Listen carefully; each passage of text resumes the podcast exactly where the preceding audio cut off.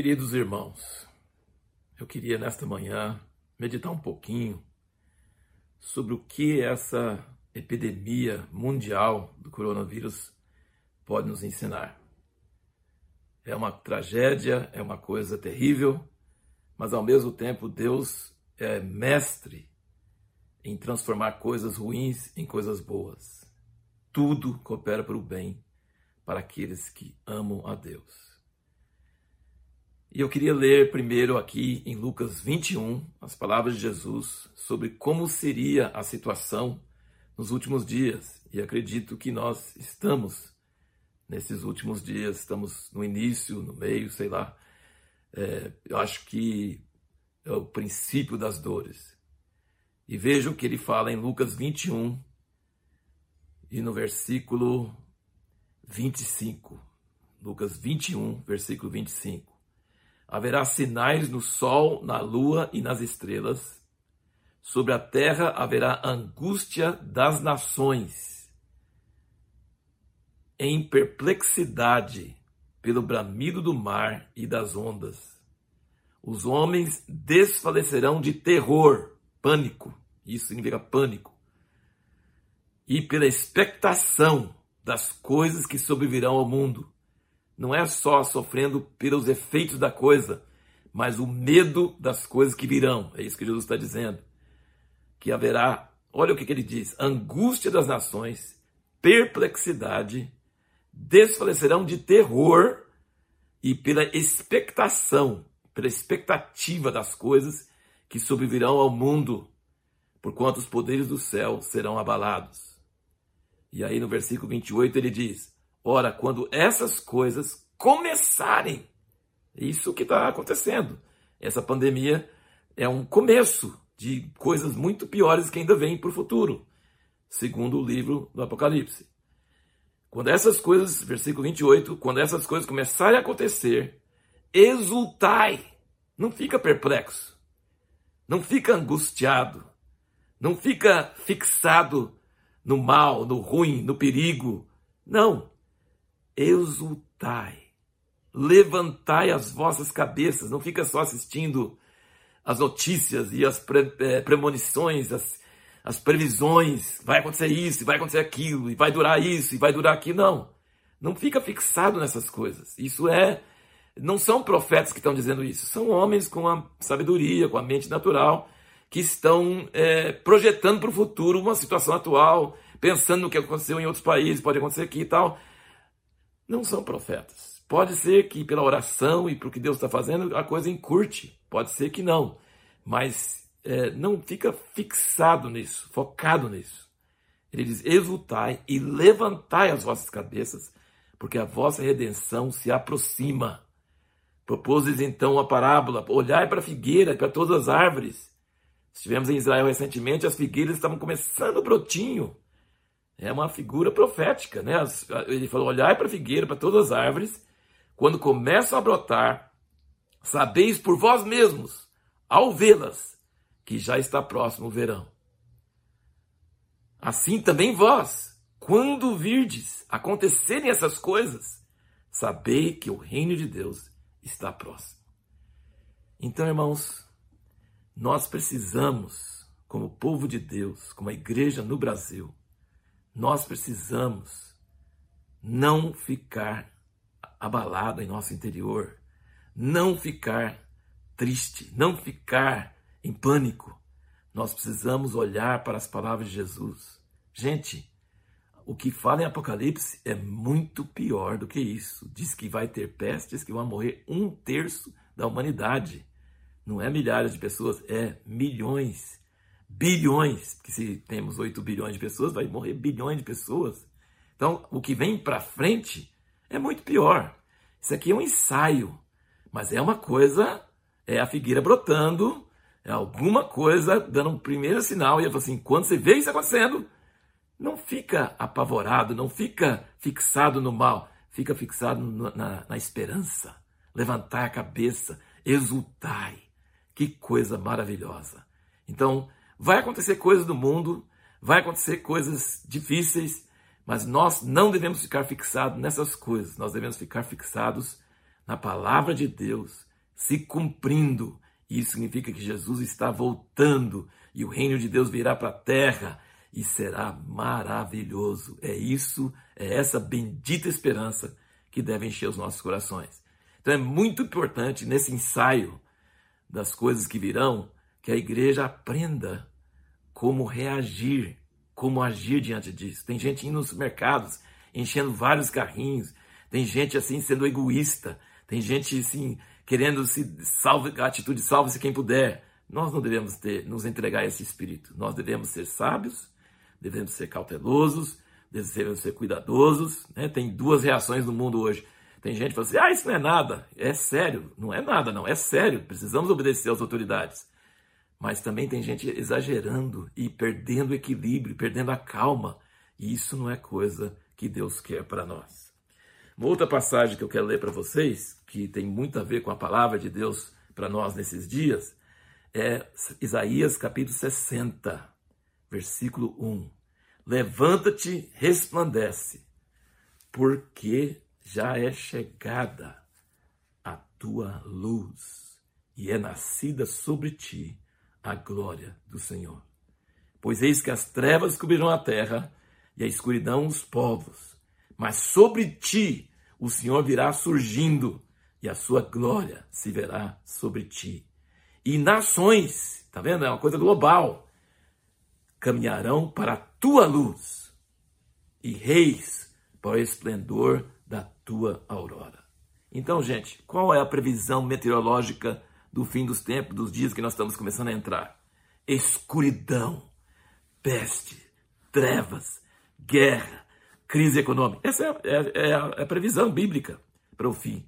As trevas cobrirão a terra, mas sobre nós, sobre a igreja, sobre aqueles nascidos de novo, virá uma luz cada vez maior. Aquilo que nós tínhamos em pouca quantidade agora vai aumentar a presença de Deus, a firmeza, a fé, a alegria, a esperança. E o mundo vai ficar estarrecido, vai olhar para a igreja e falar assim, como vocês podem ficar assim? E nós vamos poder explicar que nós temos um reino que não é daqui, que Jesus nos ensinou a orar. Venha o teu reino, seja feita a tua vontade. Nós não queremos o sucesso nesse mundo material. Nós não queremos o sucesso e paz e tudo em tranquilo aqui no mundo. Nós queremos que esse sistema do mundo acabe e que Jesus, Jesus venha e estabeleça o seu reino, a sua glória sobre a terra. Então, em é, numa reunião que nós tivemos lá em Israel recentemente, é, a palavra muito forte foi essa: que nós podemos estar num quarto escuro, sem luz, sem saber o caminho, sem saber o que vai acontecer. Alguém sabe Quantos meses vai durar essa crise aqui? Ninguém sabe. O que vai acontecer? É, como vai ser? Ninguém sabe. Nem nós também não sabemos. Mas nós teremos uma luz do Senhor, uma graça do Senhor em nossos corações.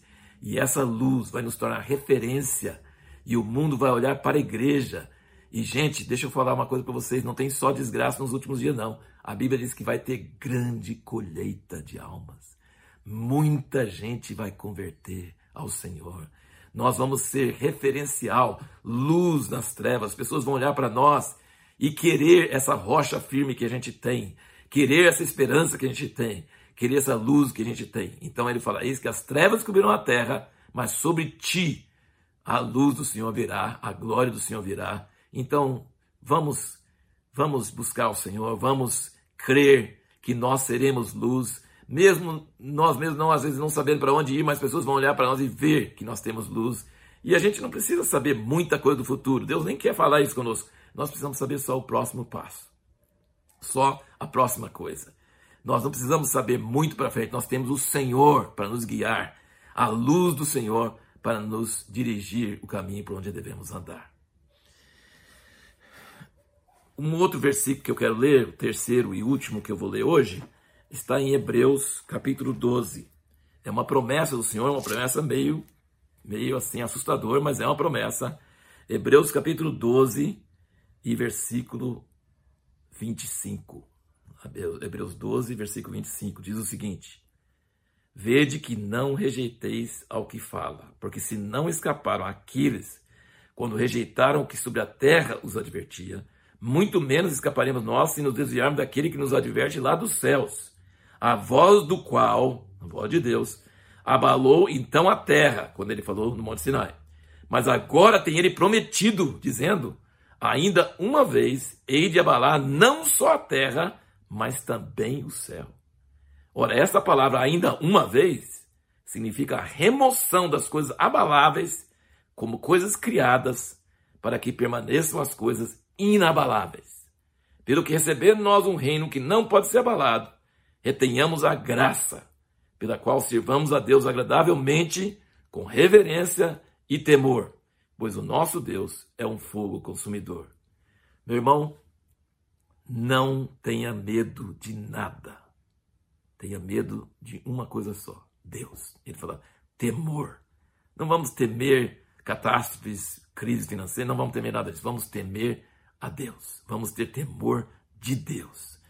Porque Ele vai abalar tudo que puder ser abalado. E aí eu quero chegar então à segunda coisa que eu quero falar com vocês nesta manhã. Tem cinco coisas. A primeira coisa é essa atitude interior que nós precisamos ter. Vamos desmaiar de terror e ficar com ansiedade e com expectativa de coisa ruim e focar nisso, ou nós vamos ter esperança e levantar a cabeça e ser luz e ser firmeza e ser ter paz e transmitir essa firmeza para outras pessoas. Então, quais são as duas atitudes? É, dizem no Apocalipse que, inclusive, quando a coisa piorar, os homens vão blasfemar de Deus. Mas o povo de Deus vai estar levantando a cabeça e falar: Vem, Senhor Jesus. Então, são duas atitudes que estão começando agora, e é muito mais importante o que acontece dentro de você agora do que acontece lá fora no mundo. A segunda coisa que eu quero dizer é o seguinte: nós estamos no tempo que Deus vai abalar todas as coisas. E a primeira coisa, gente, essa crise do coronavírus é uma crise séria, é uma crise mundial, está parando países, é uma coisa assim muito forte, vai mudar o mundo. Mas deixa eu falar para você uma coisa: vem coisa muito mais séria depois. Então é um ensaio.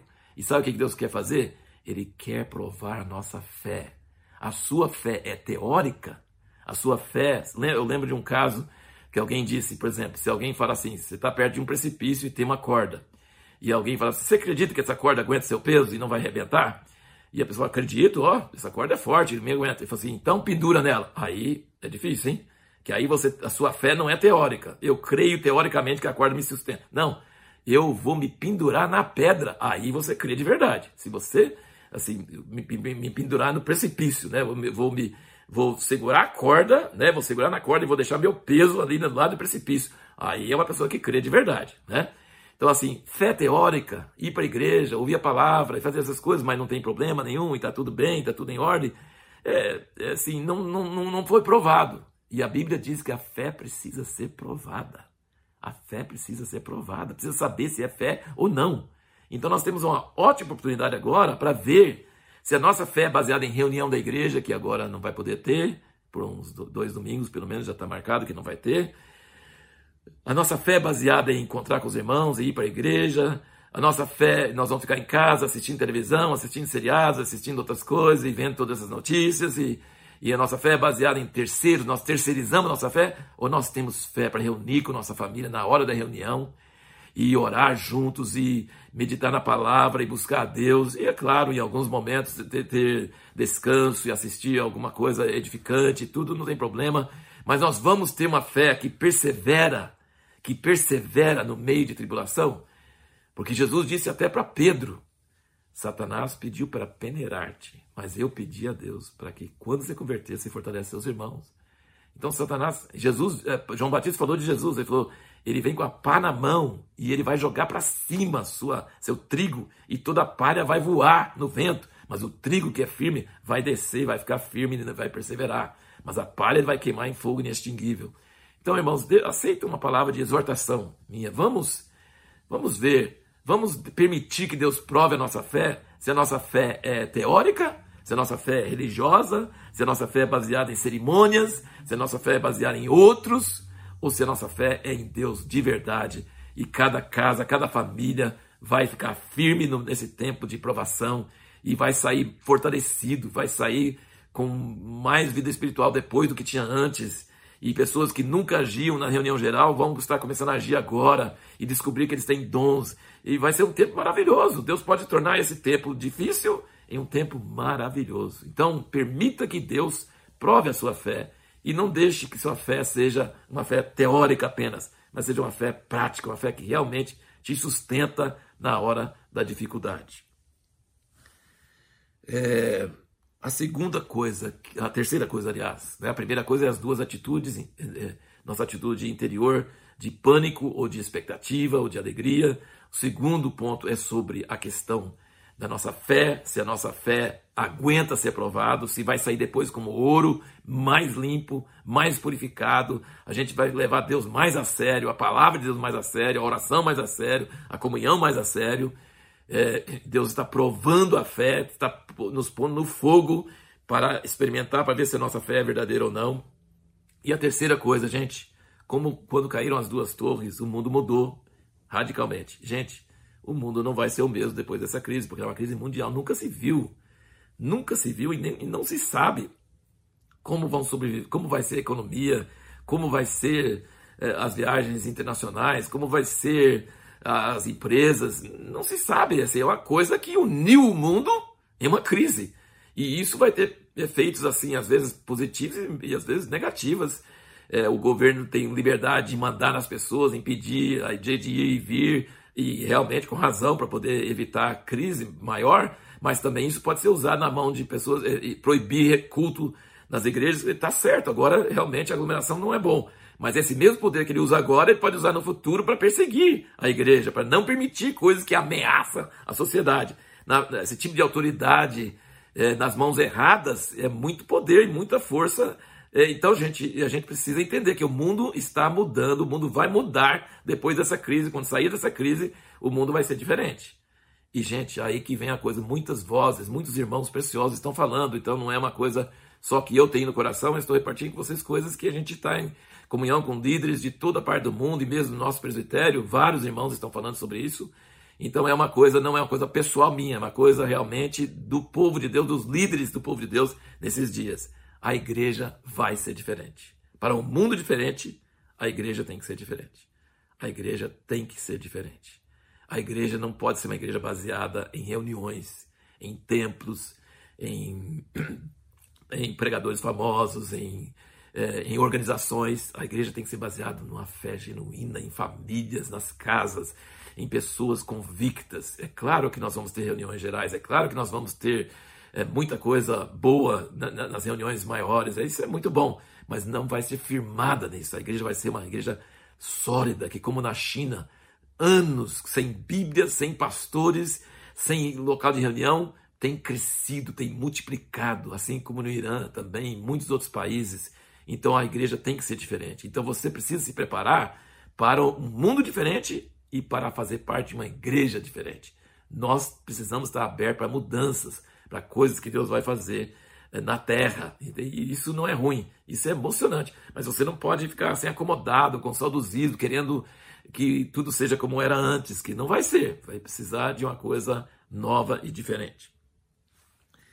É, agora, no quarto ponto, ao todo, lembra que eu tenho apenas cinco pontos que eu quero falar com vocês. Né? Apenas cinco pontos.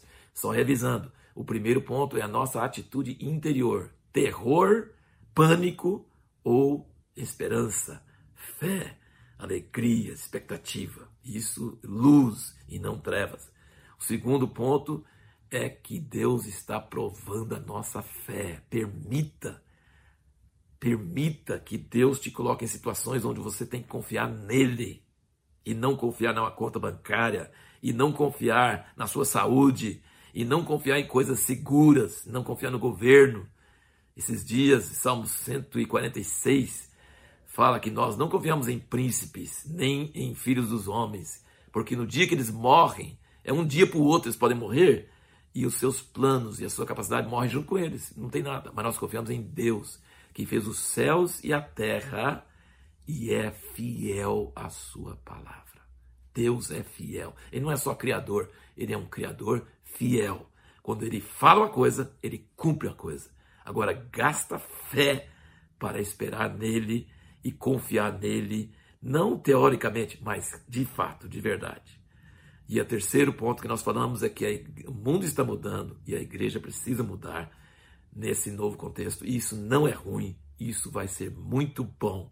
Deus está nos ensinando como igreja a não nos basear, a depender de coisas que antes a gente dependia, mas agora depender Gente, tem que ler a palavra todo dia. Isso fala assim, nós, nós não conseguimos ficar sem terror, se a gente ouve só televisão e notícias na internet, coisas. Não.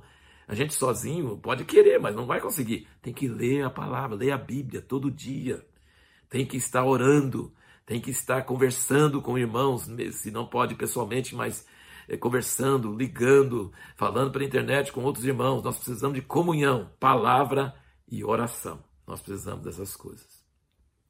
E agora a quarta coisa que eu quero falar é sobre uma palavra que temos para o Brasil. Gente, muito mais sério do que essa pandemia, porque a pandemia é séria, mas, é, mas pensa bem, gente. É, morre muito mais pessoas de outras coisas. No Brasil, o trânsito mata muito mais. O trânsito mata muito, mas não acredito que essa pandemia vai matar quantos que morrem no trânsito todo ano e ninguém fala nada. Homicídios, crimes, muito mais. Até a dengue é impressionante, gente. Não estou menosprezando o perigo. É um perigo, precisamos tomar cuidado, precisamos obedecer às autoridades. Mas, gente, é muito mais sério do que a crise eh, de saúde vai ser a crise econômica. Já está tendo efeitos terríveis. Gente, é, desde novo, nós viemos ao Brasil em 1964 e venho acompanhando de perto todos os acontecimentos no Brasil, morando no Brasil, porque cada coisa afeta a gente. Eu lembro muito meu pai sempre falando: gente, toda vez que o Brasil começa a subir, começa a ter expectativa de um sucesso econômico, toda vez vem alguma coisa e derruba, e não permite que aconteça. E, por exemplo, tinha nos anos 70, no início dos anos 70, tinha uma, um fenômeno no Brasil chamado é, Milagre Brasileiro. Você pode olhar na história Todos os jornais estavam falando, todas as revistas do mundo inteiro estavam falando do milagre brasileiro. E daí veio uma crise no petróleo e, e o milagre foi embora. E agora o Brasil estava realmente começando, a bolsa subindo, emprego, desemprego diminuindo, as expectativas aumentando, e agora veio o coronavírus, muito pior do que a greve dos caminhoneiros, por exemplo, e a greve dos caminhoneiros teve um efeito muito forte naquele ano. Gente, e então o, as, as consequências econômicas são muito mais sérias do que as consequências de saúde. Mas eu quero dizer para você uma coisa: através de muitos profetas, muitos homens de Deus, há vários anos, Deus vem falando que o Brasil vai ser abençoado financeiramente, economicamente. O Brasil, e no fim do ano passado, vieram irmãos de fora e falando: esta é a sua hora, Brasil. E não é só eles, tem muita gente confirmando isso. O Brasil está entre as nações numa hora crítica. O Brasil vai ser usado por Deus para sustentar missionários em toda parte do mundo, para enviar missionários. O Brasil vai prosperar economicamente. E esse coronavírus veio, essa crise, para derrubar o Brasil. Mas não vai conseguir, porque Deus é fiel à sua palavra. E esta é a hora do Brasil.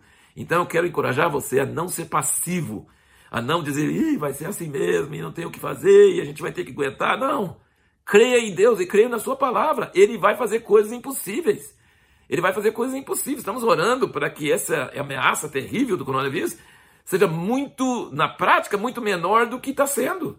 A previsão que as autoridades estão passando é uma, é uma previsão eh, de mente fria, de, de pessoas que estão pensando mesmo em fatos e realmente, se acontecer tudo como acontece nas outras nações, vai ser assim mesmo, como eles estão dizendo. Mas Deus pode interferir, porque Ele tem uma palavra para o Brasil, Ele pode mudar isso. Mas lembre, essa, essa bonança financeira, essa, essa bênção financeira não é para nós termos muito dinheiro e vivermos uma vida tranquila e próxima. Não, é para nós vivermos de forma sacrificial, ajudando os pobres, ajudando os necessitados e ajudando missionários e sustentando missionários em toda parte do mundo. Brasil vai ser uma luz no mundo, vai abençoar o mundo e vai ter finanças suficientes para fazer isso. Amém? Vamos crer nisso, vamos orar para isso, vamos vamos crer em Deus e em sua palavra, mesmo que as, as circunstâncias exteriores pareçam que não vai acontecer isso, mas Deus é fiel à sua palavra. Ele criou os céus e a terra. Ele, tem, ele não tem limitação. Todo ouro e prata é dele ele pode reverter, pode fazer esvair, tipo assim, é, não sei exatamente a palavra certa, ele pode fazer assim, derreter, evaporar essa crise. E todas as nações pôr a mão na boca e falar: gente, o que aconteceu no Brasil? Por que aconteceu assim? Deus é poderoso. A igreja está orando. Vamos unir nesse sentido? Vamos unir para que Deus realmente reverta a situação econômica do Brasil e realmente faça coisas no Brasil inéditas, não para nosso prazer, não para nosso egoísmo, não para nada disso. A Bíblia diz: vocês não recebem porque não pedem. E quando pede, pede mal, para gastar em suas próprias deleites. Não, não vamos cometer esse erro. Vamos pedir a Deus: Deus abençoe o Brasil, diminui o desemprego, abençoe o Nordeste do Brasil para o Nordeste florescer como nunca antes e que os nordestinos sejam honrados no Brasil e que eles sejam é, muitas vezes assim considerados coitados e tal, que sejam os, os primeiros em muitos aspectos. Vamos pedir para Deus reverter muita coisa milenar, secular. Vamos orar para isso e não para nós, não para gastar em nossos deleites, mas para a glória de Deus. Eu creio que nós podemos pedir isso e podemos crer nisso, e se nós unirmos com isso, nós vamos ver isso acontecer. Vai ser maravilhoso. E o quinto e último ponto que eu quero dizer é o seguinte: Deus é fiel para abençoar pessoas que são fiéis a Ele. Se você honra a Deus com seus dízimos e as suas ofertas e ajudando os pobres e sendo generoso, com alegria, Deus, a palavra de Deus diz que Ele vai multiplicar o seu retorno. Gente, está uma hora terrível, principalmente para pequenos empreendedores, para as pessoas que estão perdendo emprego. Ah, naturalmente falando, parece que a previsão é muito ruim. Gente, não acredite nisso. Você é fiel a Deus, você honra a Deus e continua sendo, continua honrando a Deus. O dízimo é do que você ganha. Se você ganha zero, você vai dar zero. Se você ganha 10 reais, dá um. É, o dízimo não é para Deus. Deus não quer que você seja pesado, que você dê mais do que, do que o necessário. Mas dê o dízimo. Honra a Deus no dízimo, mesmo, por exemplo, assim, numa crise, numa coisa terrível. Honra a Deus. Continua dando dízimo, dando primícias ajudando quem é menos favorecido, com fé. E, gente, deixa eu dar uma palavra de exortação. Abre a mente para Deus. Porque quando Elias estava naquela época de seca e secou o córrego, que era onde Deus estava dando sustento para ele, água para ele beber, secou. E aí? Deus me abandonou? Secou o córrego. Não. Deus falou assim: vai, tem uma viúva lá para te sustentar. Não, viúva? A viúva só tinha o último pouco de, de farinha e pouquinho de óleo.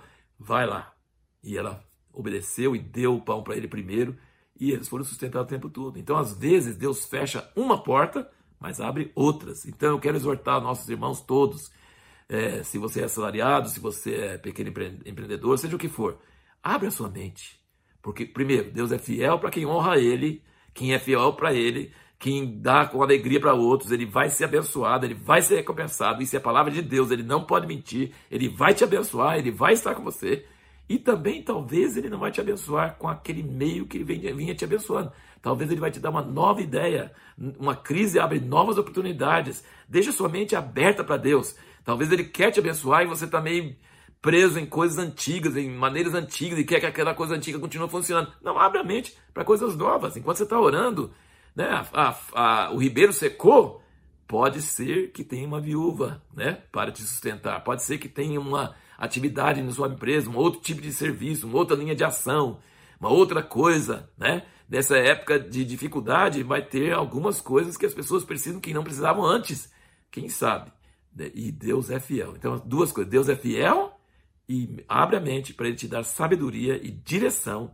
Eu lembro muito de um homem da Donep, um dos fundadores da Donep, no início do, do século passado, Deus dava para ele sabedoria divina e ele escolhia um bezerro. Ele trabalhava com vacas leiteiras, escolhia um bezerro sem estudar, sem nada, só porque o Espírito Santo falava para ele escolher aquele bezerro. E o bezerro se tornava um touro valioso. Ele comprava por micharia e depois. Então, assim, Deus pode te abençoar muito mais no meio da crise do que antes. Creia nisso. Apegue-se firme ao Senhor. Continua firme em oração, na palavra, na comunhão e na contribuição, e você vai experimentar a glória do Senhor. Quero terminar orando. Senhor, abençoa todos que me ouvem, que eles sejam fortalecidos com teu poder, com teu amor no seu homem interior. Que ao ler a palavra sozinhos e na família, que eles sejam vivificados. Que a tua palavra seja viva em seus corações. Que o Senhor fale palavras fortes, vivas para eles. Senhor, e abençoa os negócios, abençoa o salário, abençoa o emprego, abençoa todos os meus irmãos com a tua graça e abençoa com saúde e com a presença do Senhor e com a paz e com a alegria do Senhor. Que Deus abençoe você, que você seja abençoado nessa semana e cada dia com a presença dele em seu coração.